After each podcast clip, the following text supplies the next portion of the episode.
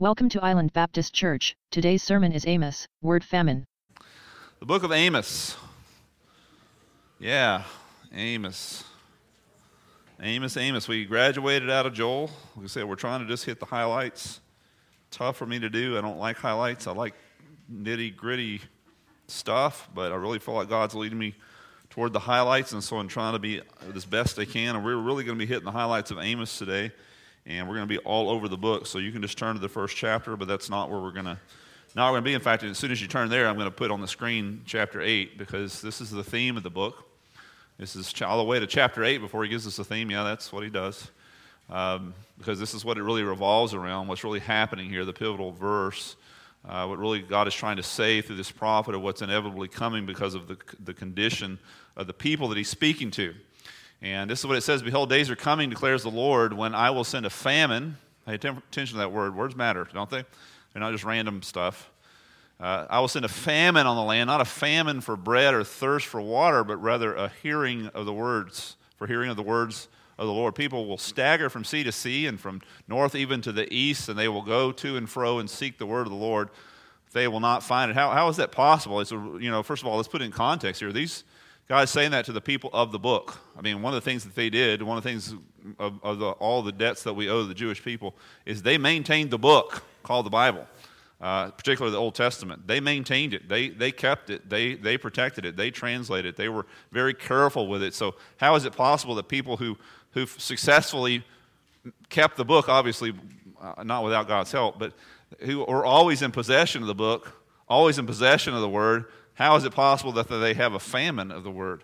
Well, I, I want to make sure that we our definitions are correct here and that we're not confusing uh, words. And even though I may confuse it in my sermon here, uh, I want you to get the def- definition correct. Uh, famine is not a drought, they're not the same. Now, a drought can cause a famine, but a famine is not necessarily due to, the, to a drought. A famine can be caused by a lot of things. In fact, a drought is, is lack of water. Isn't that right? A famine can be caused by that, but a famine can be caused by too much water. Uh, you ask our farmers down here, they can get rain at the wrong time, and buddy, it's over with for their crops. Uh, we had some of that happen this year, as a matter of fact, here uh, in the valley. Just got rain at, at the wrong time. Uh, got too much rain, uh, and maybe as uh, because of hail, you may have a great year. Everything's going awesome and you get one big storm and one hail situation, and then it's all over. A case in the Middle East, we've been looking at the book of Joel. The locusts move in. Uh, there's no famine, there's no hail. Water comes at the right time, and then whammo, locusts move through, and there's not a single thing green in your entire garden. Uh, that'll cause a famine. Uh, then there's blight, uh, rain in the wrong times of the season. famine doesn't come, listen, from lack of provision necessarily, it just comes from lack of production.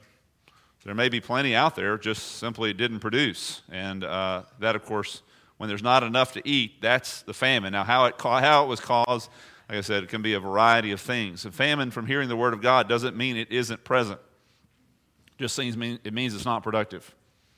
Uh, it's, it's like you planted and everything's going along fine, then all of a sudden there's, there's a disaster. Well, that can happen also with the Word of God, not because the Word of God is unproductive because there is a, the famine is caused, it's on our side of things. So we, we decide whether there's going to be, if you will, spiritual locust, uh, uh, uh, whether there's going to be rain in the wrong times or lack thereof. Our, our state, it's a state of self imposed judgment due to sin. We live in a similar day. That's what's going on in the day of Amos.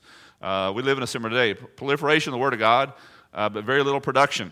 Uh, there's a drought, listen, caused by sin, which produces the famine of the Word. Drought caused by sin. You're in a drought situation, I mean, a famine situation with God, maybe you ought to check uh, your sin level, your sin quotient. Because it can definitely cause a famine. It really can. Uh, and we have these crazies on television proclaiming uh, new revelations from God. People are flocking to them by the hundreds, thousands of people going, listen to them, sending their money, doing all this kind of stuff, and, and uh, proclaiming to have new revelations from God. We're going to hear a new word from God. Of course, there is no such thing. And all the while, they have all this that's being totally neglected. God is speaking, guys, gals. He has been speaking. He will continue to speak. He demonstrates his love to us and that he's given it. He didn't owe you the Bible. He didn't have to tell you anything that he was doing. He didn't have to bring you in on any of his stuff, but he has because he loves us, you see.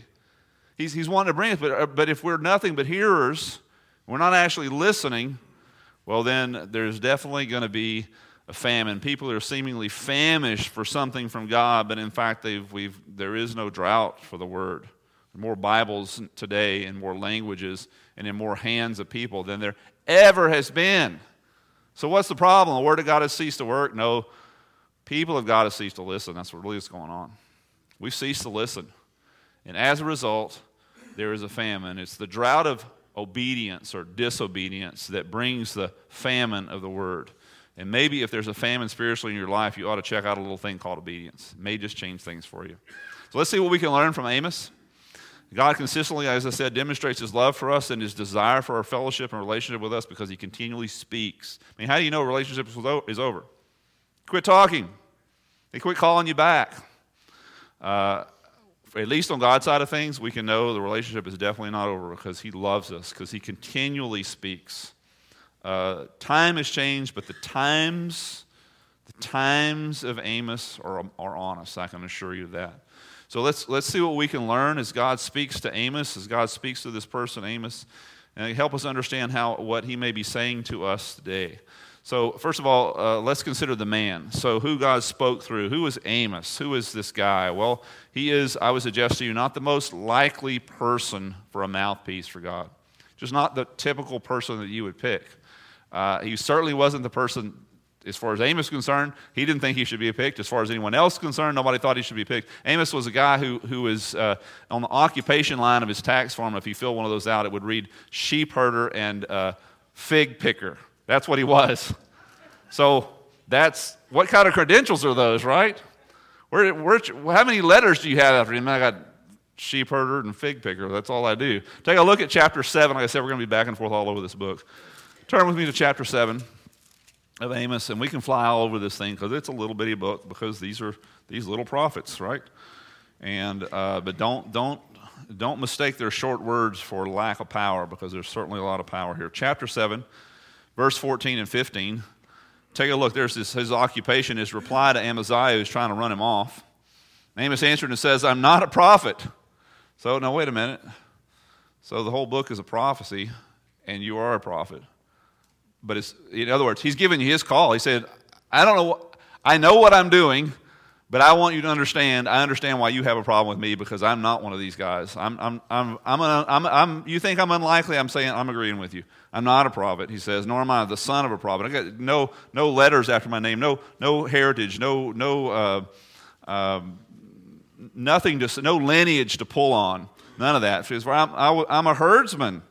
I'm a grower of sycamore figs, he says, but the Lord took me from following the flock, and the Lord said to me, Go prophesy to my people Israel. So he's, he's an unlikely person. He's a very unlikely person, not a clergyman, not a professional in any way, not a Bible degree. I mean, all he had it was his devotion to God and passion for justice. That's all he had.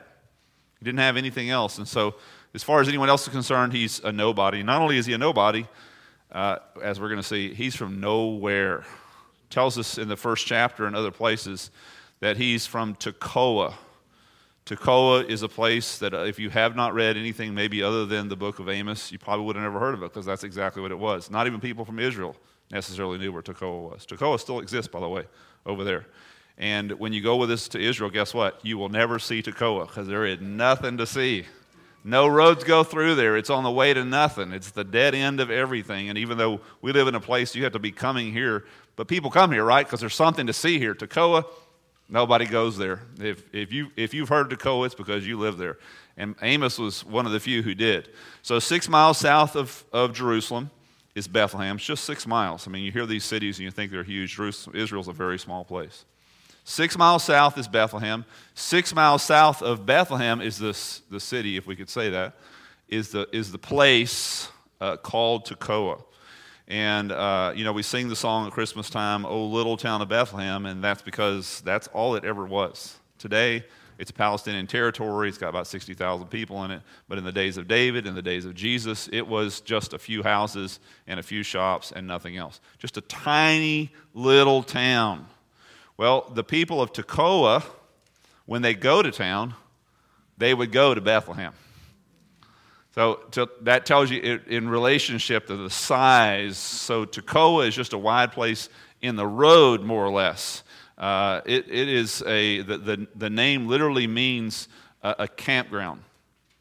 That's what it means. So the name of your city is a t- campground, yeah, because it's a little more than a gathering place for wilderness sheep herders. That's what Amos was. So to say you were Tekoa is like say you're from Timbuktu or something. I mean, you're just out there. I mean, Tekoa is kind of just a regional place. And so uh, that's where he's from. So he's, he's nobody and he's from nowhere and he has got no name whatsoever. And so, so here we have this, this, uh, this man, Amos, with nobody from nowhere, and God sends him to one of the best places, one of the most important, significant cities in the whole northern territory. So you got two, two countries happening here. One in the south called Judah, that's the, where Amos is from, and one in the north called Israel. And they've been separated, they've been fighting for more than 100 years at this point. They're at peace at this point, and so he can legally cross the border, if you will, as, a, as an alien over into Israel. But first of all, he, he wouldn't be a person that you would listen to in his own country. So what makes you think at all he'd be a person they would listen to in someone else's country? And he doesn't just go, he doesn't go talk to the other back, backwoods farmers up there. He goes up and talks. He's, he's in the royal city, one of the royal religious cities. Uh, there were two of them in the northern kingdom. One of them was Bethel, and that's where he goes. And this is a progressive city. This is the trend setting city. This is the, the opulent uh, city in every way. And uh, talk about a, a, a no name sheep herder from the sticks going to uh, come into town. Well, that's exactly what you have going on here, and really nothing else. So, why? Here's a question Why would God choose him? Why? Why, why pick Amos? No lineage, no education, no uh, nobody from from nowhere. Well, I would say to you, without a simple answer, is because that's just God's pattern. It is God's pattern. Uh, take, a, take a look at what this says. This is in 1 Corinthians uh, chapter 2, chapter 20, chapter 1, uh, verse 27, 29. But God has chosen, notice, the foolish things of the world. That's what Amos would seem like. You'd be a mistake to take him for that. So, how foolish was he in that his words that he spoke are recorded forever for all posterity in the Word of God? I think he's not too foolish. The foolish, seemingly, things of the world to shame the wise as if it, that were true, which it isn't. And God has chosen the weak things of the world to shame the things which are strong, and the base things of the world and the despised God has chosen, it says. The things that are not, so that he might nullify the things that are, so that no man may boast before God. He didn't send him the likely person, he sent him the least likely person so that nothing would get in the way of the message. It wouldn't be because we're not listening to him because of his great oratory skill or because he comes with great uh, uh, credentials or because he comes with all these degrees or becomes, he comes from a certain school or whatever. No, he's just a hick from the southern country. And he shows up with these words, and whether they hear them or not, nonetheless, they are indeed the Word of God. So, why does God choose us? So, maybe, so there's God's pattern, right? This is God's pattern. So, why does He have that pattern? I think there's a lesson for us to learn in this, and it's an important lesson either positively or negatively applied to our lives.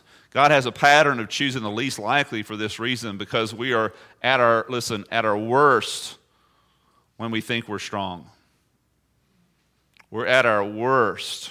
Your worst day, your worst day is when, when you're not on your knees. When, you, when you, eh, you forgot to pray today, you forgot to read the word. So, what does that tell me about your dependence upon God? Is that a good thing or a bad thing? I think we're in the bad range, aren't we?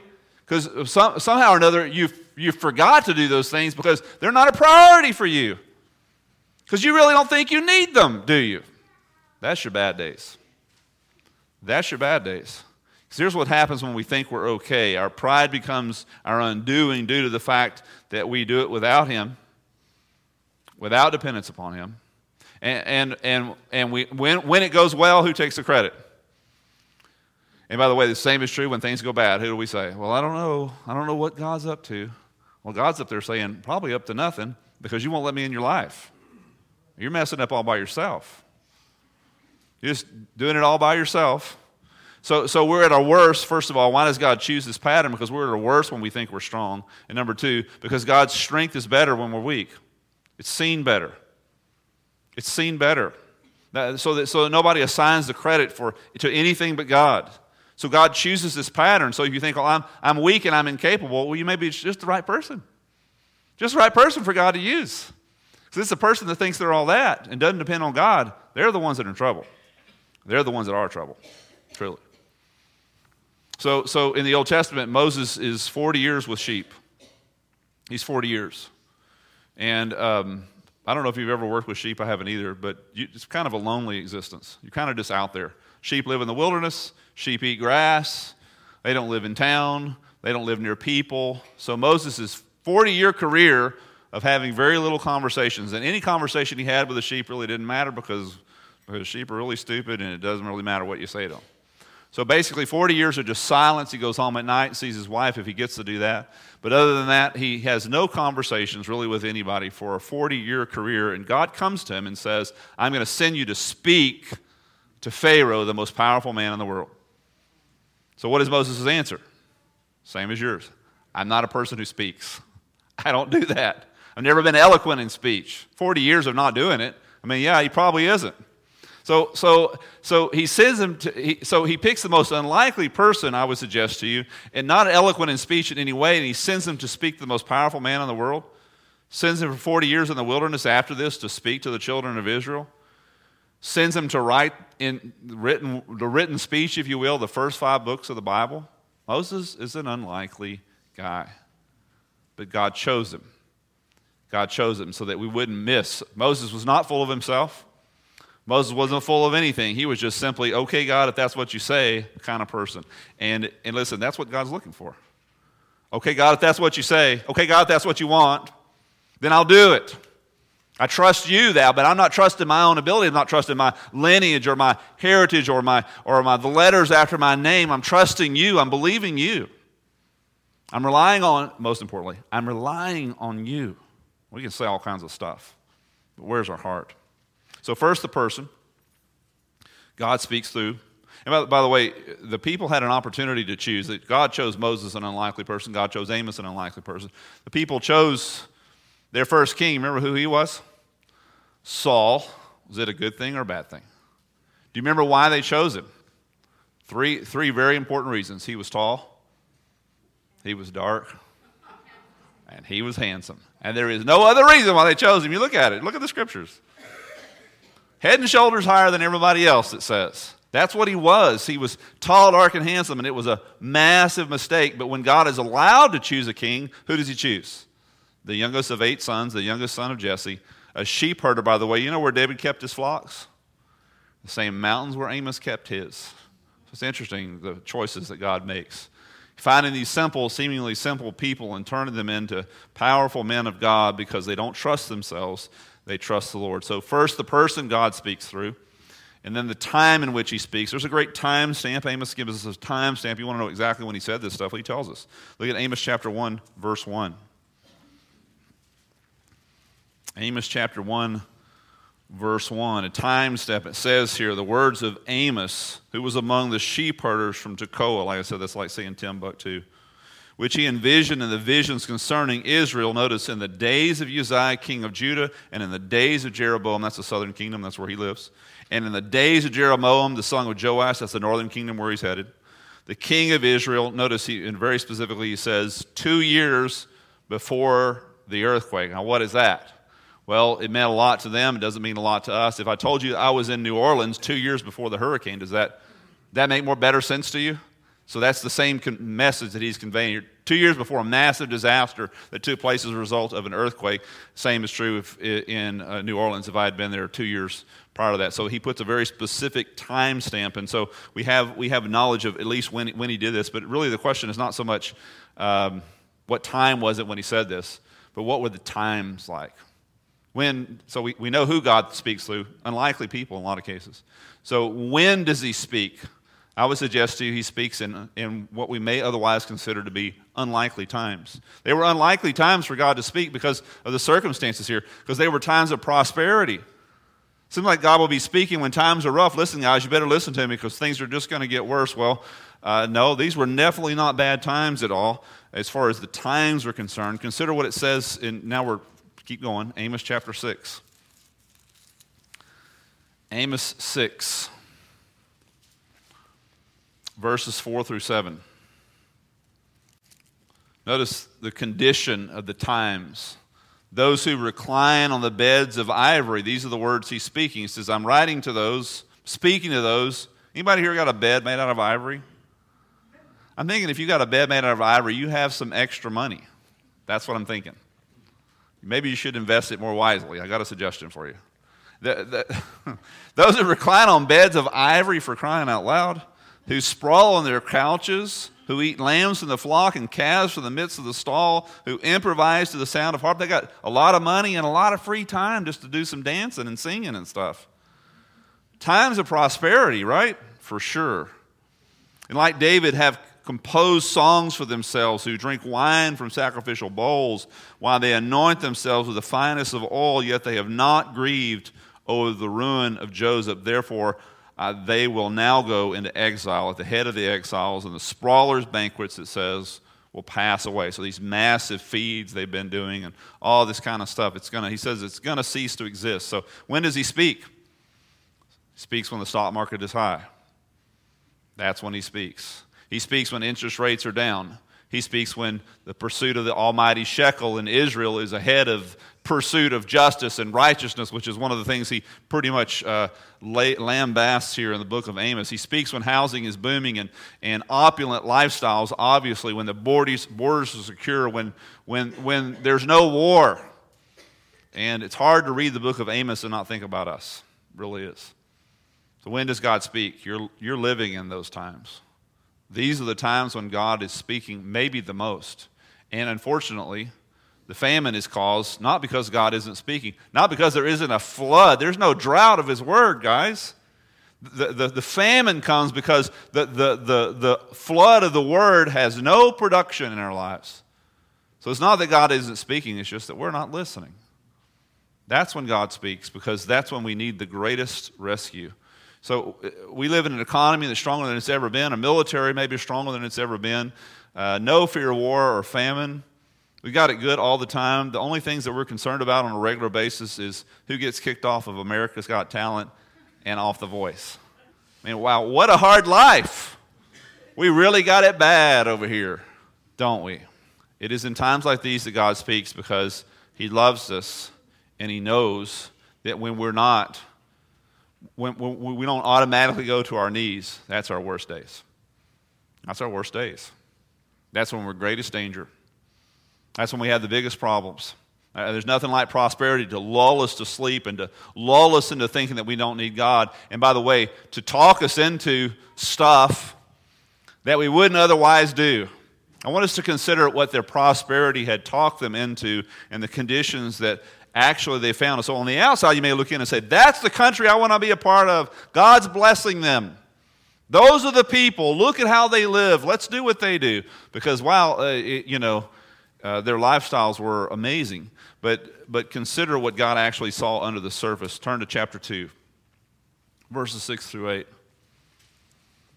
Consider what they had been talked into, if you will by their prosperity. Why does God speak in prosperous times? Because what prosperity can do to us, it can eat us up. Chapter 2, verses, verse 6, starting with verse 6. Thus says the Lord, for three transgressions of Israel and for four, I will not revoke its punishment because they sell the righteous for money. Wow the needy for a pair of sandals, these who pant after the very dust of the earth of the heads of the helpless. In other words, they're robbing the poor blind. They don't care. They don't even leave them any dust to deal with, if you will and also turn aside of the way of the humble, and, and a man and his father resort to the same girl, and in, in, order to profane my holy name, he says, and on garments taken in pledges as they stretch out beside every altar, and in the house of their God they drink the wine of those who have been fined. In other words, still the poor. They've been taking the last things that the poor have. How did, how did it come to this? How did they get here? People of the book that have the book the book is written for them, the is written by them, is given to them. Not a, not a drought of the word, but a definite famine. How did they get to this place? Well, this is what happens. This is what was underneath it all. This was under the surface, and this is what they looked like. On the outside, they look like the favored people of God. On the inside, God says, no. No, not true. One more spot. Chapter 7. I know we're racing back and forth in this book. Like I said, we're, we're hitting the highlights. I promised. Chapter 7, verses 7 through 8. God's going to show Amos a vision here of what really he's going to do. And what he's going to do is striking and, and, and important because, like I said, from the outside, it looked like everything was going right for Israel. Everything was straight and in line. And it could be the same true with our lives. We can look at our lives and people say, I, I wished I had your life. I wish I knew it was, I wished I had you. And you say, Well, I, this is the best I've ever been. Well, really?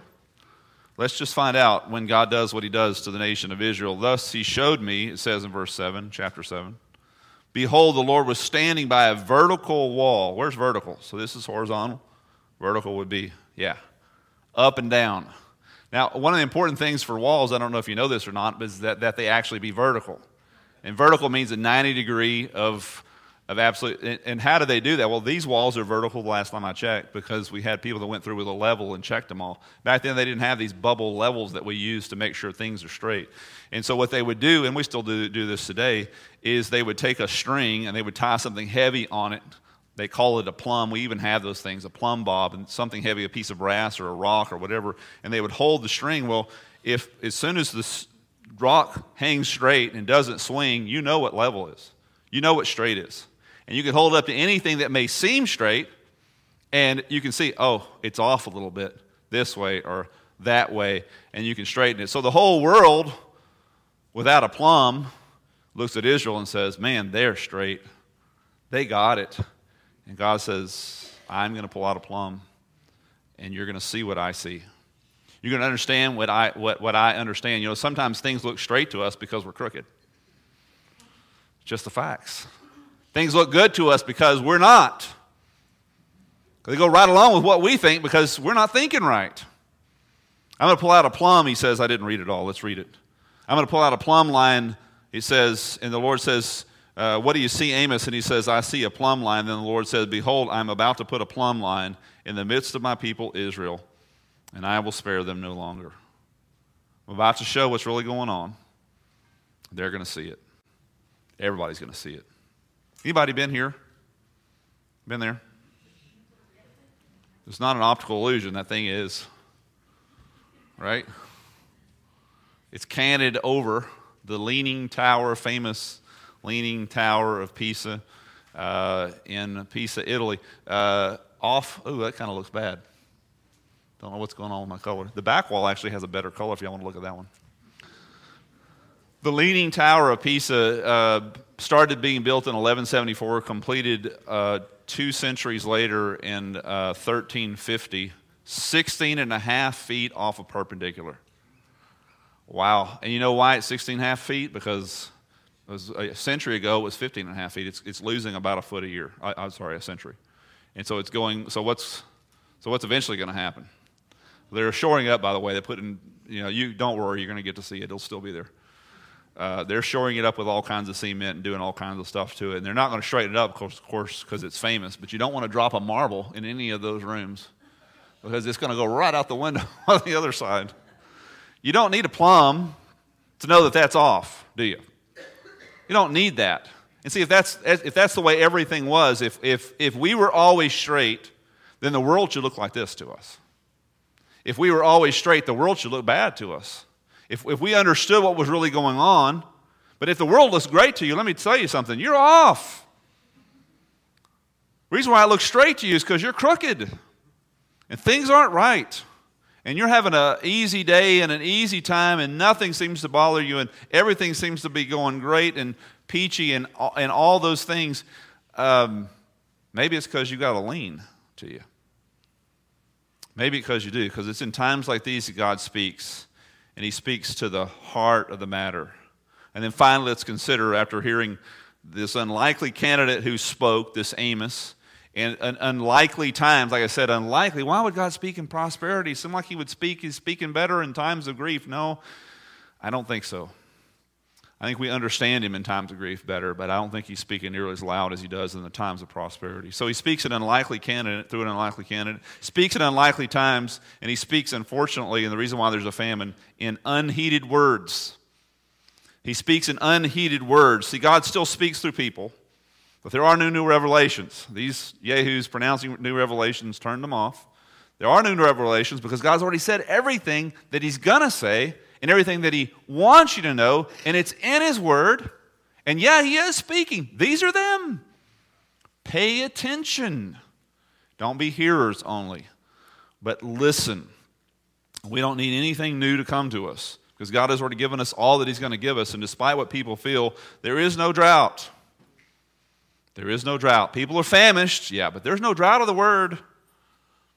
There's no fam- there's a famine definitely, but there is no drought whatsoever. God's word is healing, it is fruitful, it is satisfying, it is filling, it is nourishing, but we have to hear it and we have to heed it or there will be a famine. You can be sure. Uh, a couple weeks ago, we had one of the worst landfalling hurricanes, right? Over in Panhandle, Florida. They always catch it. You know, one of the worst, even worse than that one, was one that happened back in the early 90s called Hurricane Andrew. Anybody remember that one? Still today, one of the worst disasters of United States, natural disasters of United States history, just because of where it hit, Dade County. And uh, there, was a, there was a wind gust clocked on land from Hurricane Andrew of 177 miles per hour. I don't know when you ever rode 177 miles an hour and stuck your head out the window, but don't try it. Super bad. I don't know what 100 said. I know what 120 mile an hour winds are like when they hit your house because I was here when we had one of those happen. But I've never had, or nor do I care to have, nor do I want anybody else to have 177 miles. Explained this way: somebody said 177 mile an hour wind hitting your house is like a bomb hitting your house. It's just, I mean, if anything that can be shaken is coming down. So this happened. Hurricane Andrew uh, uh, just destroyed southern southern Florida, uh, killed 65 people, injured hundreds. Uh, it was a terrible, horrible disaster. Uh, incredible things uh, that just happened there, just sad, super sad things that took place there. but but the interesting thing was, from a biology side of things, I have a biology degree in fish. And some of us guys, not me, but some of us some similar degreed people, were over in southern Florida earlier in the summer that year. And they were, they were doing a biological experiment on sharks. Anybody ever watch Shark Week? One of the things they do is they catch sharks and they put these tags in them that can tell them where they are, and they ping off of different buoys and stuff, and they can triangulate the shark's direction and its position, and they can tell where they are. And they were they had caught a bunch of sharks, and they were testing southern Florida sharks, which wear sandals, I'm sure. And, and they were how they migrated and how they moved and when they went off to Bahamas or different places. And so they were testing them. And then, of course, Hurricane Andrew came, and of course, the whole study went down the toilet because who wants to study sharks when you can't don't even have a place to live? And so the whole thing was tabled for a while, and it wasn't for quite a while till they came back to it. But they still had these radio tags and these same sharks, and there were still buoys out there that were uh, determining their location. So they went back and they started collecting data, and they found interesting things. You know, the movement of the sharks were about the same as it had been before the hurricane, but they found something very interesting about two days prior to the hurricane's landfall.